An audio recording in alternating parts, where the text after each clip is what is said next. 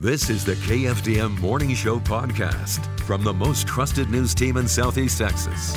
The Beaumont Health Department reporting another large increase in COVID 19 cases in the city and the surrounding area. The COVID 19 report for Thursday shows 52 newly confirmed cases, and more than half, 36 people, are under 40 years old. The number of fully vaccinated men, women, and children, only 38.9 percent and those with at least one vaccination, 45.5%. Two organizations teaming up in Beaumont to spread the word about the importance of getting vaccinated for COVID 19. The morning show's Ian Chris reports the groups are targeting people in three zip codes where the vaccination rates are among the lowest in the state.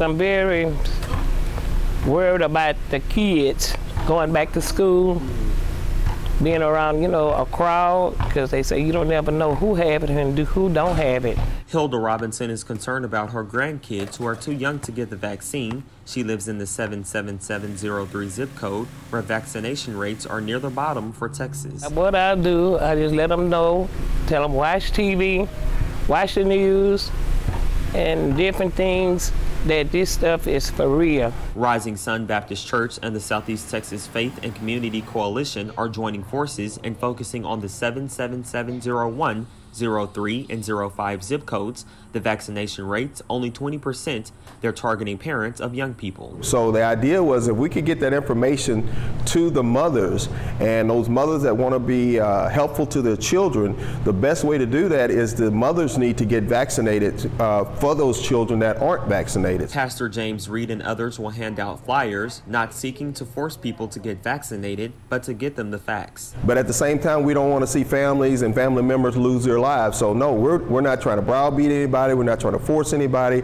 We want them to understand the truth so they'll know how to make a decision concerning their family and how to protect their family. They'll go door to door the next two Saturdays, in their words, showing care and love in the under-vaccinated zip codes. In Beaumont, I'm Ian Chris, reporting for the morning show. If you would like to get involved with helping spread information about COVID 19 vaccines, you're encouraged to call Southeast Texas Faith and Community Leaders. Their number is 237 1514. After a recent spike in COVID cases in Hardin County, it's health services trying to ramp up vaccination efforts for all citizens, but they're focusing on eligible students through a partnership with Walgreens. The Hardin and Orange County Health Services Director says last week the county had 101 positive cases. This week, the number jumped to 118. The vaccination rate for Hardin and Orange counties is about 30% for ages 12 and up. The director says those numbers are alarming. Health Services is partnering with Walgreens to provide vaccinations now. They'll come to a school campus and give shots if 20 people or more want to be vaccinated. We wanted to find a way to offer the vaccines to kids 12 and up Pfizer is the only vaccine at this time that can be offered to 12 and older. So we felt it was important that we partner with someone that will be able to work with us to offer the vaccine. The director says the counties would like the vaccination rate to be higher and those who are not vaccinated make up for recent hospitalizations. The goal is to vaccinate as many students as possible before the start of the school year. In other news this morning. In other news this morning, the city of Port Arthur gave citizens a chance to offer their ideas for improvements to Rose Hill Park. The Port Arthur Parks and Recreation Department hosted a meeting Thursday night to share ideas and listen to suggestions from the public. In May, voters approved a $3 million plan to improve Rose Hill Park, Adams Park, and the Senior Citizen Center. Organizers talked about ideas such as adding a sprinkler area for children, senior exercise equipment, a walking trail, even a Ferris wheel, and paddleboarding at Rose Hill Park. Finally, this morning, it was a perfect setting for jazz, and what better place than at the lake?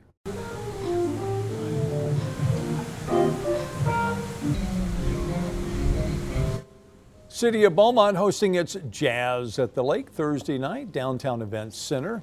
Dean James and Jake Collier and friends performed, food truck on hand for the event, and it was free, the event open to the public. This was the first night for jazz at the lake in quite a while because it was put on hold for the past year due to the pandemic. Many of those events starting to come back oh, at yeah. this point. Yeah, Jazz at the Lake was pretty popular. It looks you know, like they had a good really turnout. Was. Yeah. And now your daily weather forecast from the most trusted weather team in Southeast Texas. Good morning, Southeast Texas. I am meteorologist Chad Sandwell. It is Friday, July the 23rd, 2021. TGIF, everybody.